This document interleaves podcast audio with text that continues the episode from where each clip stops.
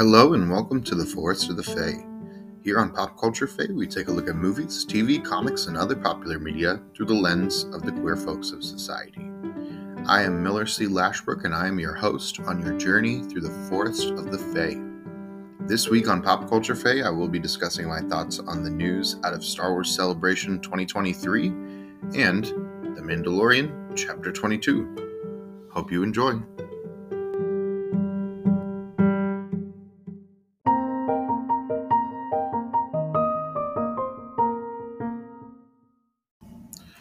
Alrighty, this is Fae News. In this segment, I'll cover this week's big news of entertainment that caught my eye.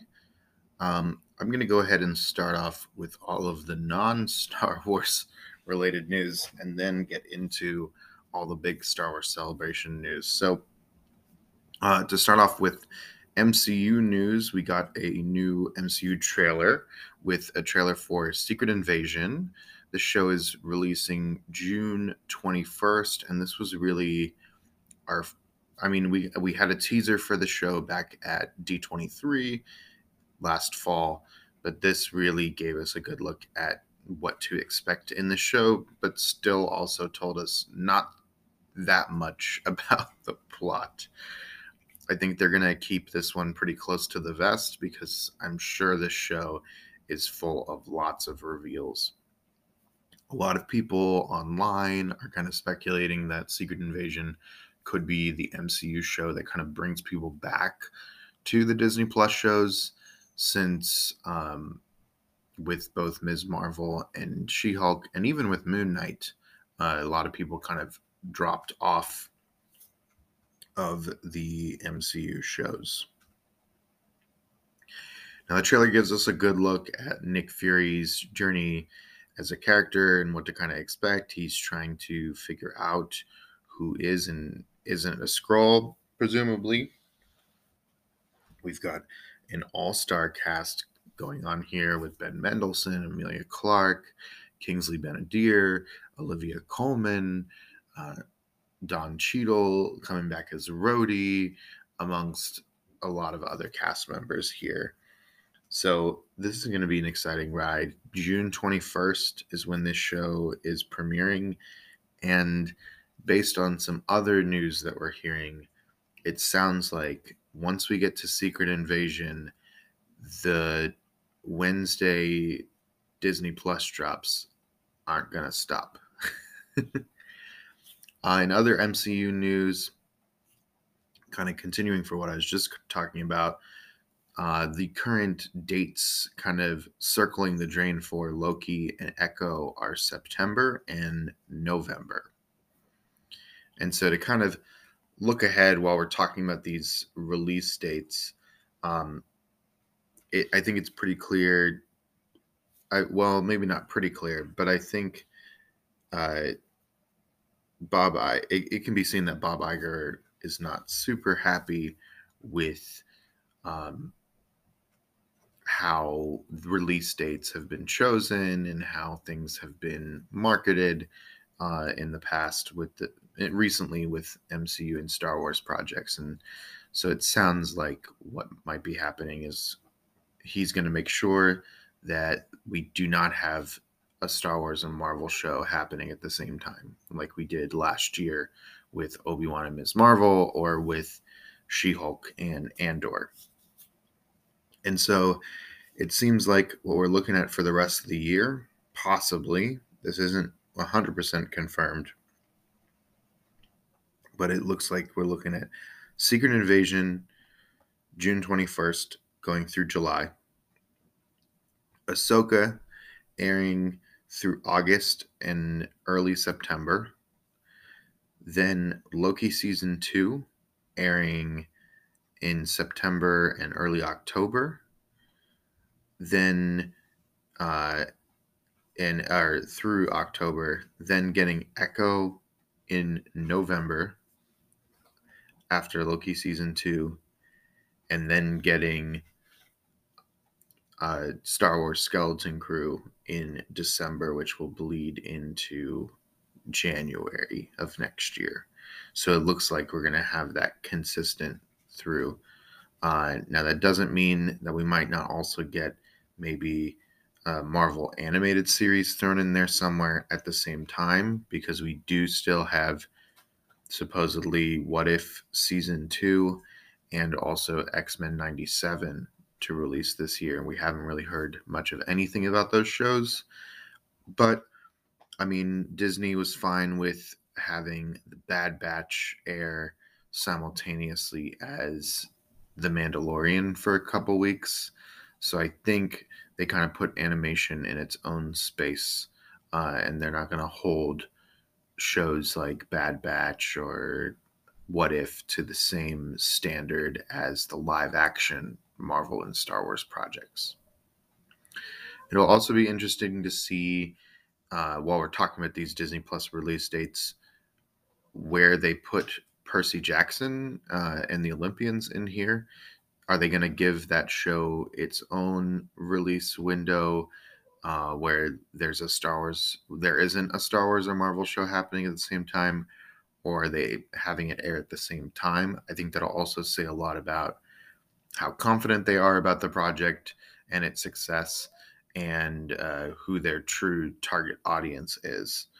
I think if if we've got a lot of other things happening at the same time as Percy Jackson, then that might read as less confident. If they're giving it its own space and time and they're pausing on Marvel and Star Wars content to release Percy Jackson, then that might read that they're very confident about it and they want people to view this at the same level as those kinds of projects. So uh, we'll see about that. In Sony Marvel news, we got a new trailer for Across the Spider Verse. This is our kind of second trailer for this. It was re- it released to air in front of the Super Mario Brothers movie this weekend, and it really just shows a little bit more of the story really this trailer is showing that it seems like the main kind of conflict here is going to be between Miguel O'Hara and Miles, and that for some reason he does not, Miguel does not want Miles joining their kind of uh, multiversal spider team for some reason, and that's going to be a conflict. I'm excited for this movie. Uh, it looks like they're just basically taking the first movie and kind of turning up the dial on it, which hopefully that means that like the dial is going to be broken off with Beyond the Spider Verse next year. Uh, so yeah, the, the movie comes out June 30th. It's right around the corner. Uh, it's going to be a fun time, and the animation is beautiful. In DC news, we got a trailer for the Blue Beetle movie. Now, thanks to some kind of only so-so releases from DC recently, uh, such as Shazam: Fury of the Gods. The response to this Blue Beetle trailer was kind of just like a, okay, that's fine. Um, but I think really what fans are waiting for is the Flash movie and to see how that movie is going to reset the DCEU into the DCU and how that's going to be set up, how um, the new universe is going to be spun out of that. Because James Gunn has said that Blue Beetle is about a teenager in the DCU. So we know that Blue Beetle is set in this new uh, DC universe that's created after uh, the events of the that's created from the events of the Flash. So we'll have to see what that looks like. We'll have to see if that's even true, right? If they've maybe they've removed all the references to the old DCEU and there really aren't that many references, but Batman is name dropped in this trailer. So um, Blue Beetle's existing in a world that at least has a Batman. So um, it, it, it'll be interesting to see. It looks kind of like that a late summer action movie blockbuster that when you don't have a lot to do and you just want to get out of the heat that you kind of go to a matinee for in the middle of the week and you're like oh yeah this was a thing that i saw trailers for uh, let me just kind of go see it. So we'll see how it turns out. In other movie news, uh, we got a new trailer for the Barbie movie coming out this summer. This movie looks hilarious. It looks meta. It looks like someone watched something like the Lego movie and they were like, hey, what if we did that but m- turned up the adult? Because the Lego movie is like not not for adults. Like it's it, it's an all ages film, but there's a lot of mature not mature themes, but there's themes being explored in the film that really resonate with adults, I guess is uh, a, a better way to put that. But it looks like the Barbie movie is not meant for like currently current five year olds who play with Barbies.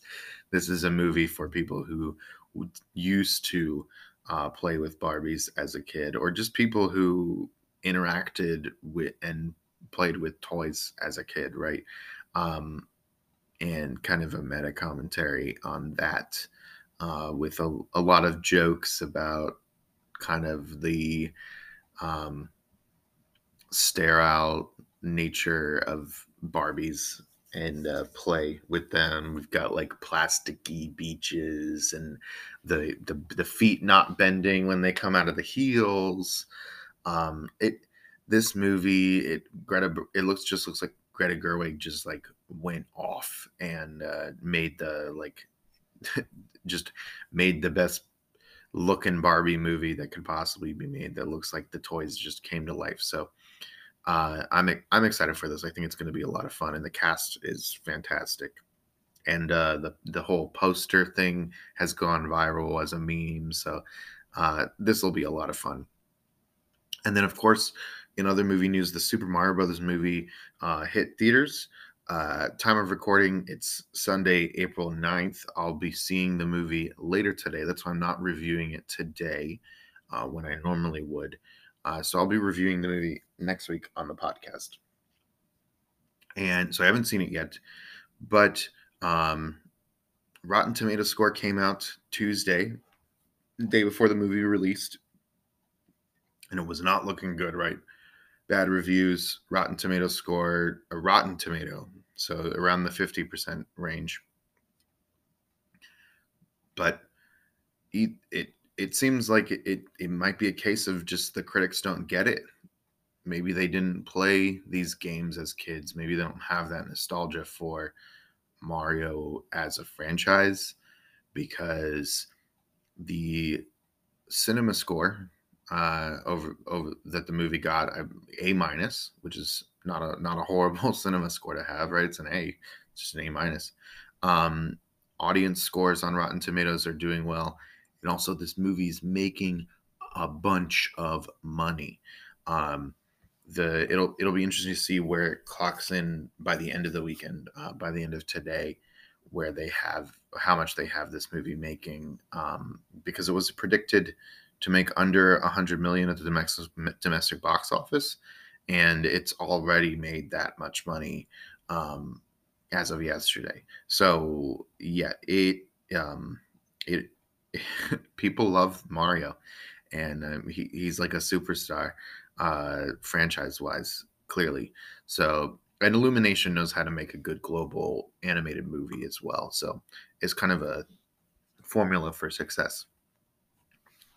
Okay, so that's all the non uh, Star Wars related uh, news. Now, let me talk about all of the Celebration news. So, if you're not familiar with Celebration, uh, Star Wars basically has their own convention uh, that Lucasfilm plans themselves uh, and that they put on every year or so. Now they've had they've skipped years and um, every now and then, but I, now I think it's pretty much every year, and they kind of swap locations. Most of the time, it's in either Anaheim uh, near Disneyland, in Orlando near Disney World, or in London. Uh, I think the London is because there's a lot of Star Wars fans in the UK, but also Star Wars has a pretty rich history of filming in London uh, at studios there. And so I think that's uh, kind of an homage uh, to that, and is why they have Star Celebration in London every now and then. So this year it is in London. So all the news was coming out like early in the morning. Uh, so, news and trailers were dropping at weird hours um, comparatively to living uh, on the East Coast of the United States. Uh, so they had a big panel on Friday where a lot of the news was released. And so I'm just going to kind of go through the different news things and kind of talk about them. So uh, we got a little bit of news about Andor season two.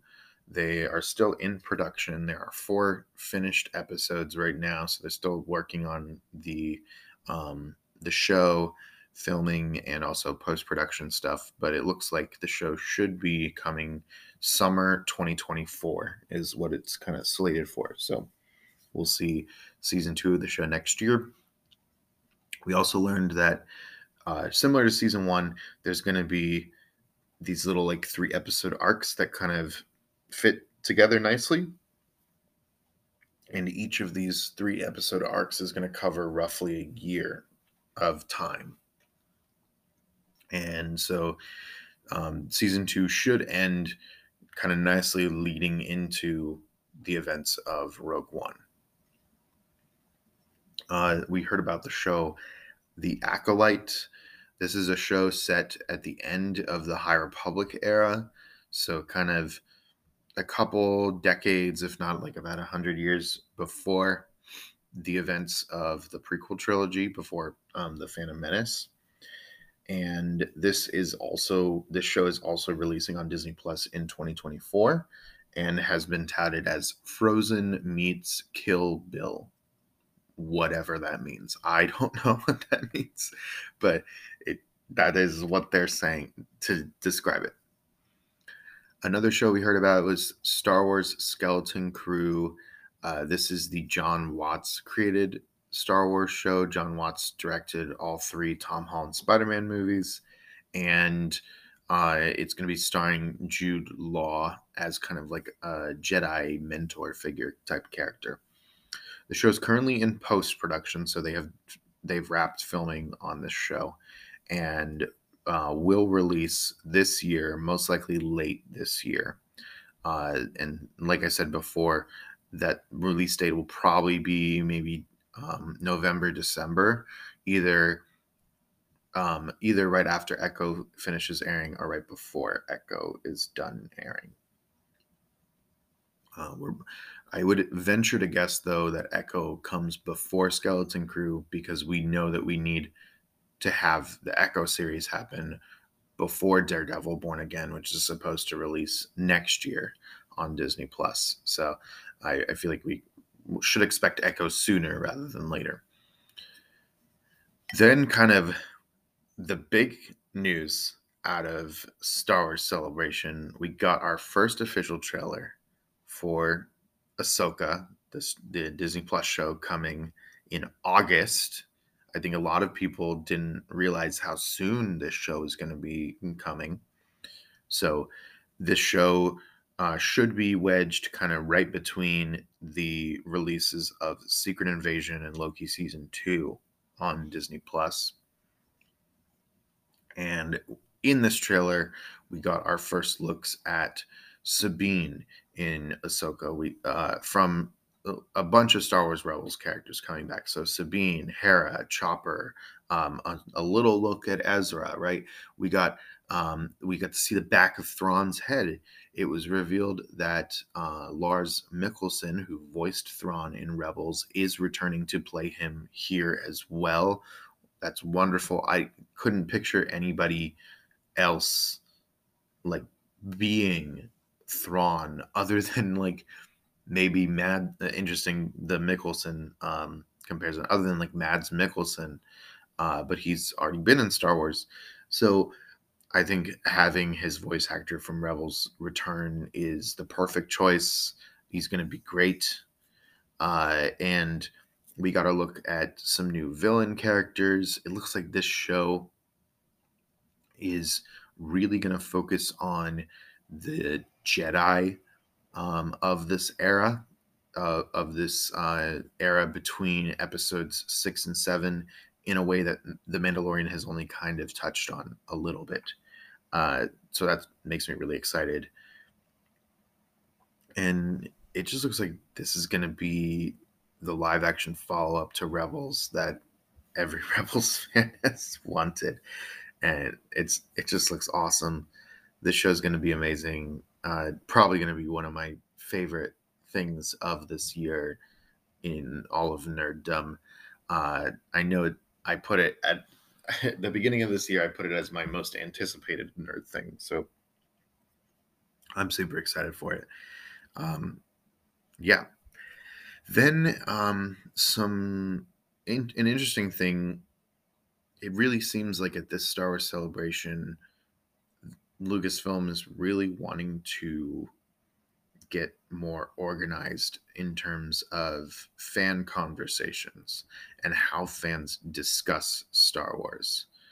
And so, in a very kind of Marvel Cinematic Universe way, um, we were given an official timeline at Star Wars Celebration this weekend.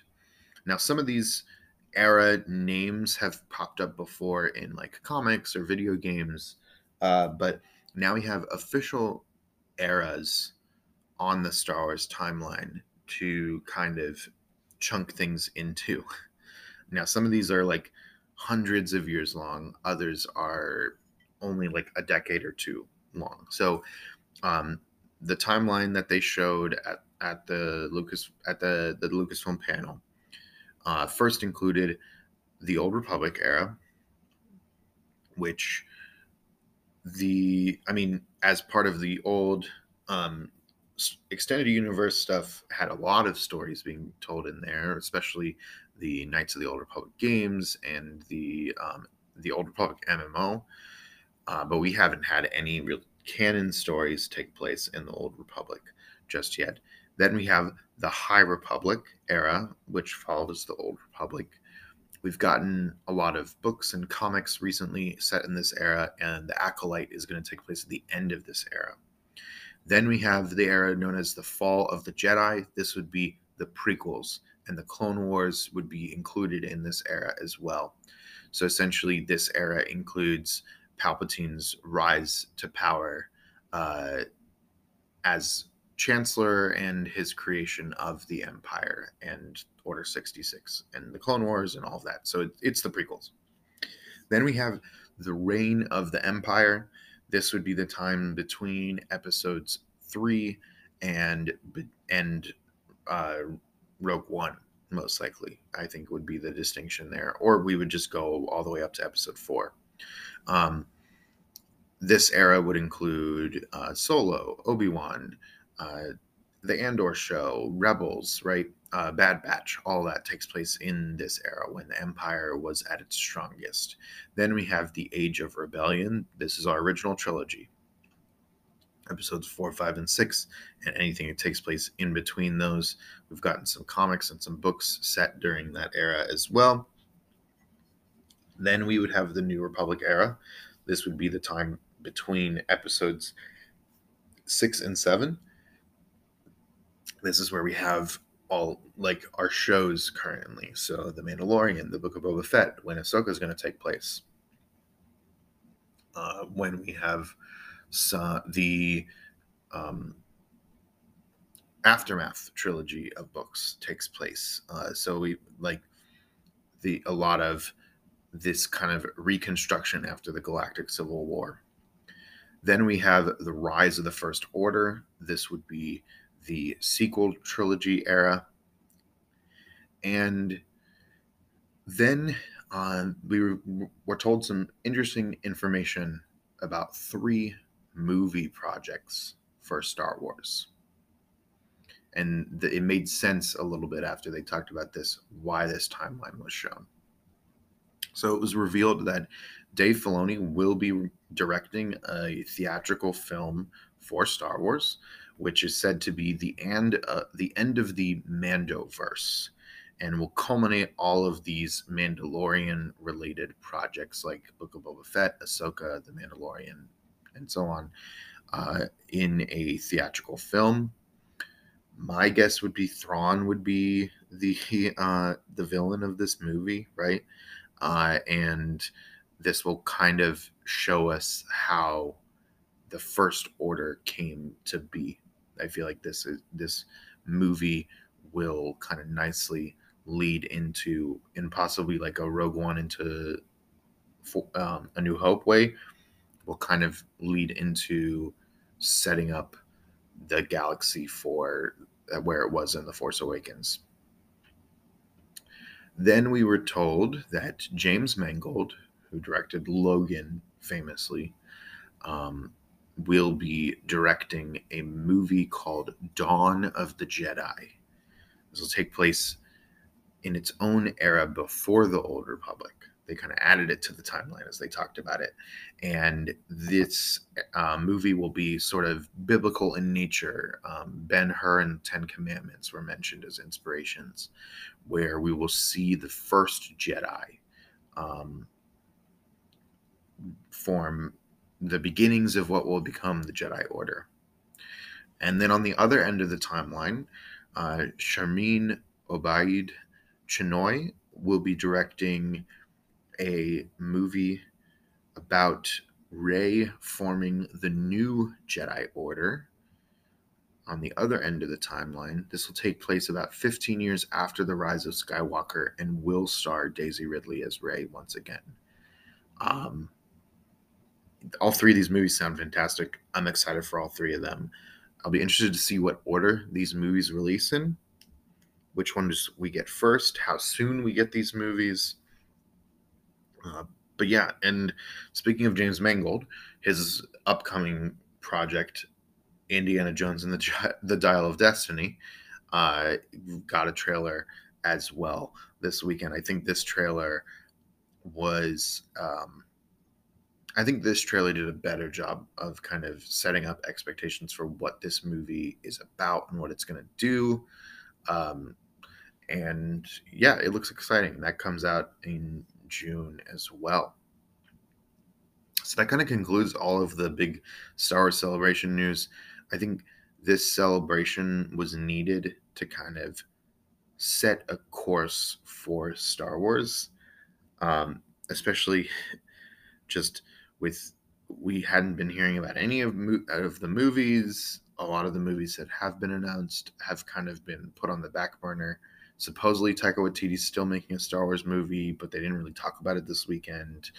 Um, we are kind of assuming that Rogue Squadron, Patty Jenkins movie, isn't happening anymore.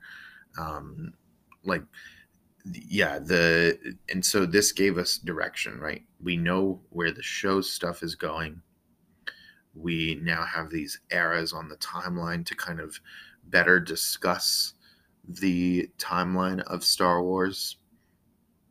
We know that we're going to go back to the very beginning of things.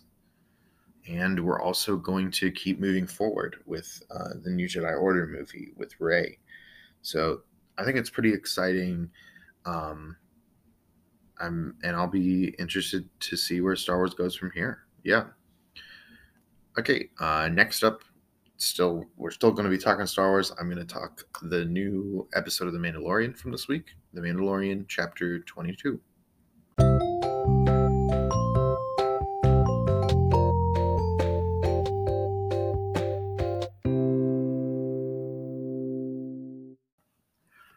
Alrighty, so The Mandalorian Chapter 22. Um, this was I think what I'm what my feelings are kind of starting to swirl around season 3 of The Mandalorian. One Bo Katan is the main character of this season, right? Um, and for some fans, that's a hard pill to swallow, right? They don't like that excuse me, they don't like that Din took a backseat in his own show. Right. Um, now, I've talked a little bit on here before about how some have said online that possibly the Book of Boba Fett was meant to be season three of this show. And that would establish that the show is titularly about just Mandalorians in general, right? Boba being Mandalorian himself. And so if you kind of are okay with explaining things away in that way, that right, this show is less about Din Djarin, the Mandalorian, right? And um, more just about the Mandalorians as a people, then um, that might be easier to understand or kind of wrap your head around. But seasons one and two very much established that this show is about the adventures of Din and Grogu together. And this season has kind of put that relationship, right, Din and Grogu, on hold. Which makes it really interesting that they rushed to get them back together so quickly in the Book of Boba Fett, right? Um, it would like if if if Grogu had not been finished with Luke yet uh, in his training, and Din was kind of aimless without Grogu, and that's why he's um, kind of going around with Bo, and he feels kind of lost. That would make sense, right? But Grogu's there, um, and my guess is they didn't want to make the show without Grogu being around for popularity reasons, merchandise reasons, producers, all that kind of stuff. I, I, I don't know.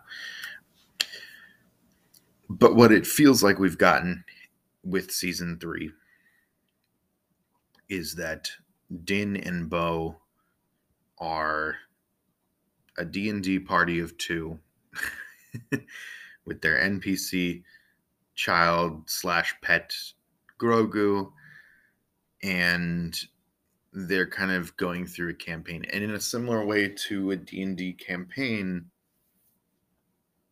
a lot of times a DM has a rough idea of where the story is going, but you can't pre-write all the details of a campaign as a dungeon master because you don't know what your characters are going to do uh, where they're going to go, what they're going to try to do, and how they're going to solve the problems, right? And so a dungeon master will have this rough idea of where things are headed, but then as we get closer to things, it things fill in a little bit more. And the reason why I'm using this comparison of Dungeons and Dragons is because each episode that we've gotten so far in season 3 has very much felt like its own kind of session of a D&D campaign where maybe we forgot a little bit about what happened last time, right? We remembered the big things uh, and we're going to keep going. And oh, here's this really cool like NPC that we created or uh, here's this like little side quest that I want you to go on that you need to do to keep the main storyline going. Um, so we have like the first two episodes kind of setting up the whole story, right? The first two episodes of this season. Then we have a couple filler things. Then last week we got our big kind of mid campaign climactic uh, battle, right? With the with with chapter 21 the pirate right where all these different storylines started culminating right um and that was very, like really satisfying then we have this week's episode which feels very much like another side quest right um so din and bo they are going to get the Mandalorians that Bo was working with before, right? The ones who are not part of the covert, the ones who don't walk the way, right? Uh, who take off their helmets and who work right now as mercenaries. And so they're on this planet. Um, also, spoiler warning. Sorry, I forgot to say that.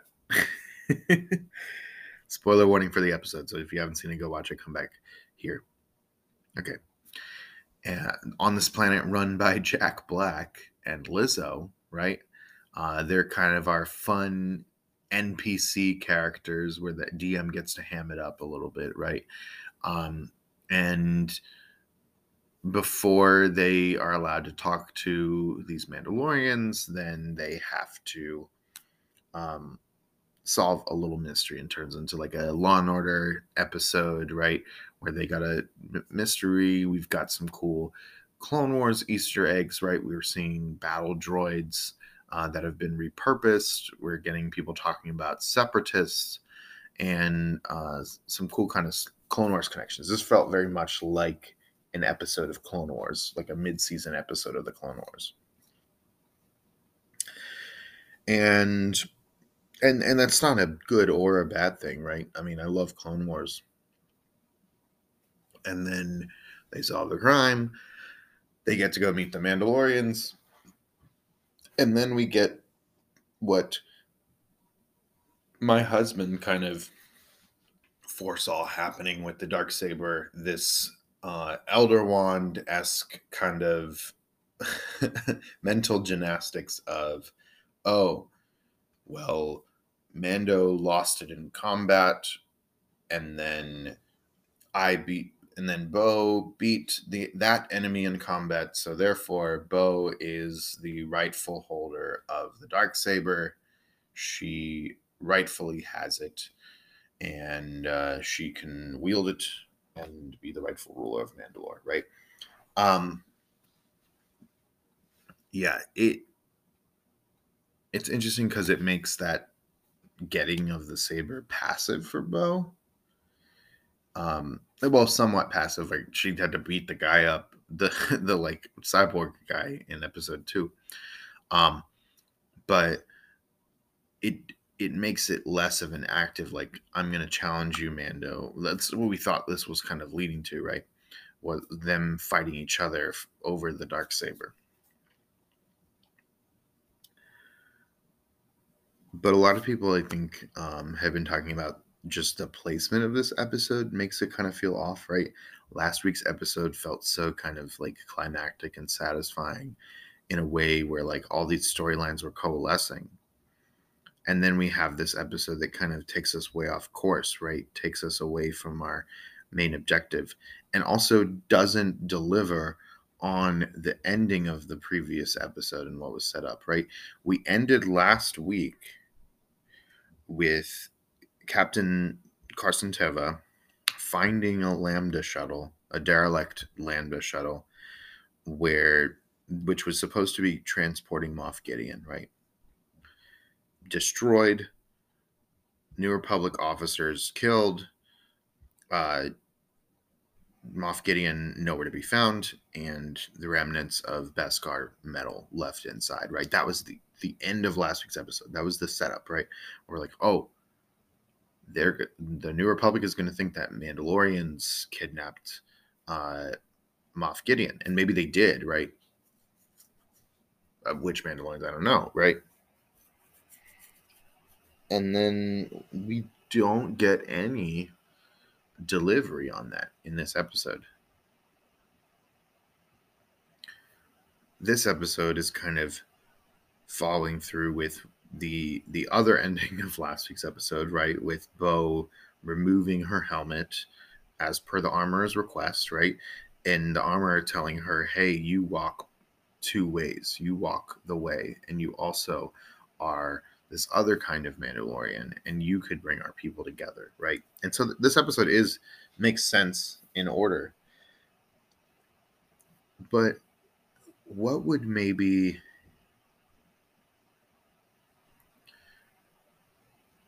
I I guess there's two ways that I wish this episode maybe would have been approached differently. Either take that tag from the end of last week of Carson Teva finding the Lambda shuttle and move it to the end of this episode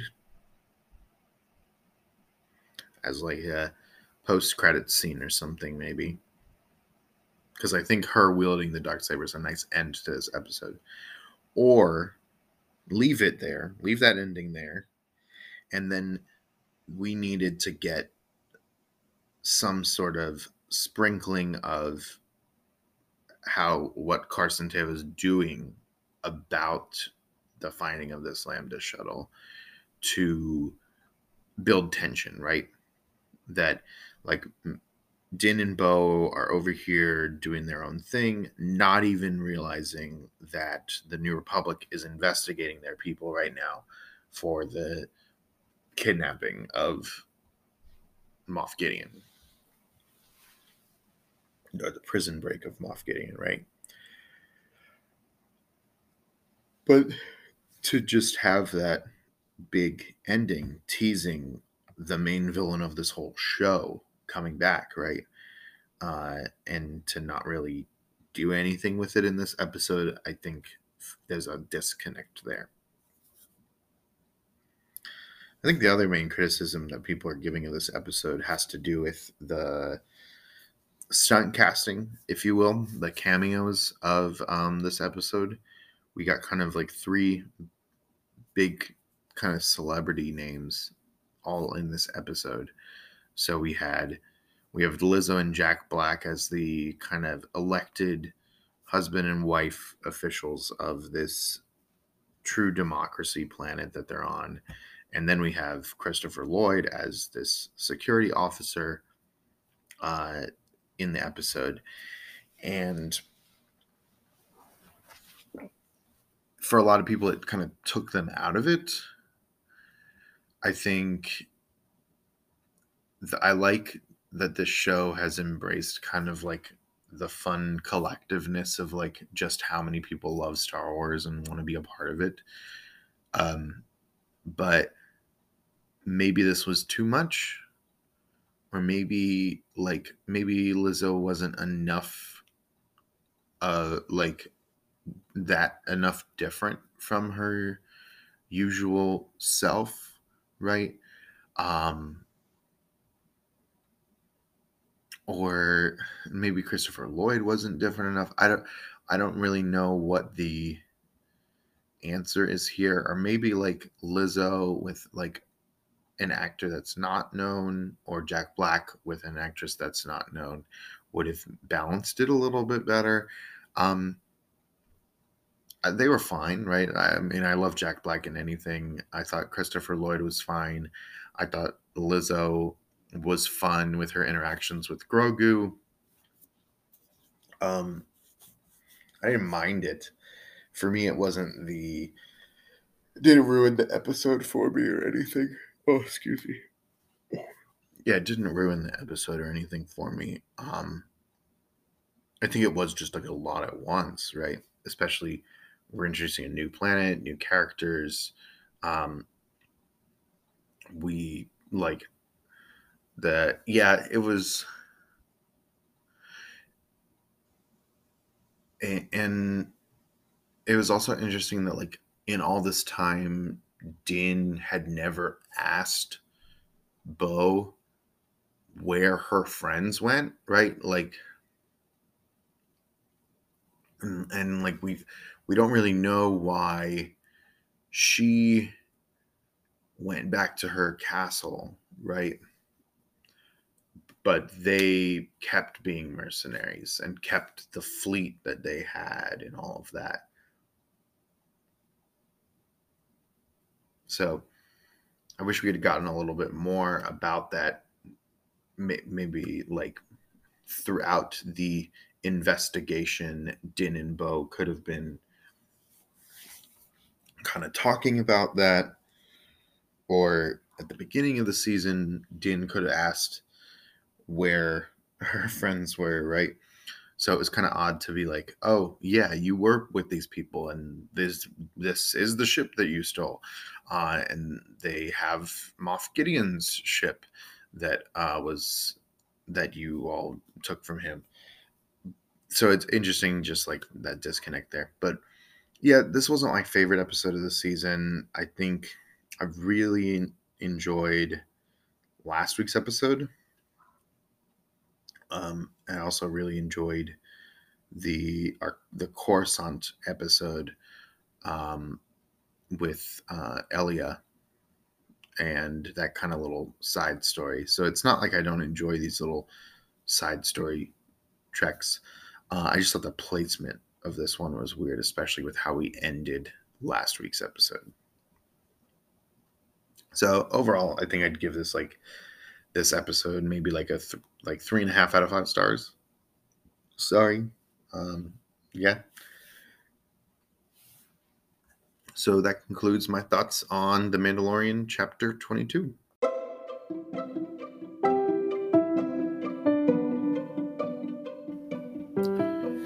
Alrighty, thank you for joining me today as I discussed all of the Star Wars Celebration 2023 news and The Mandalorian Chapter 22. Uh, we've got two weeks left of The Mandalorian, and then we're kind of um, getting ready, right, for the like Guardians of the Galaxy Volume 3 season uh, and talking all about that. That'll take us right to. Uh, we, then we've only got a couple week gap before Secret Invasion, and uh, June is full of uh, lots of movies coming out. Then it sounds like we've got lots of Disney Plus shows to expect uh, every week. So this was with The Mandalorian.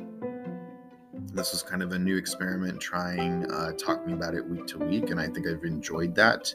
And so I think with uh, Secret Invasion, I'm gonna try to do the week to week little mini reviews as well instead of uh, trying to have a whole season conversation like I've done with previous shows. So, if you are listening and enjoying the podcast, please give it a review on your podcasting platform of choice. Also, if you have a friend who would like the podcast, make sure to share this podcast with them so we can grow our little community here.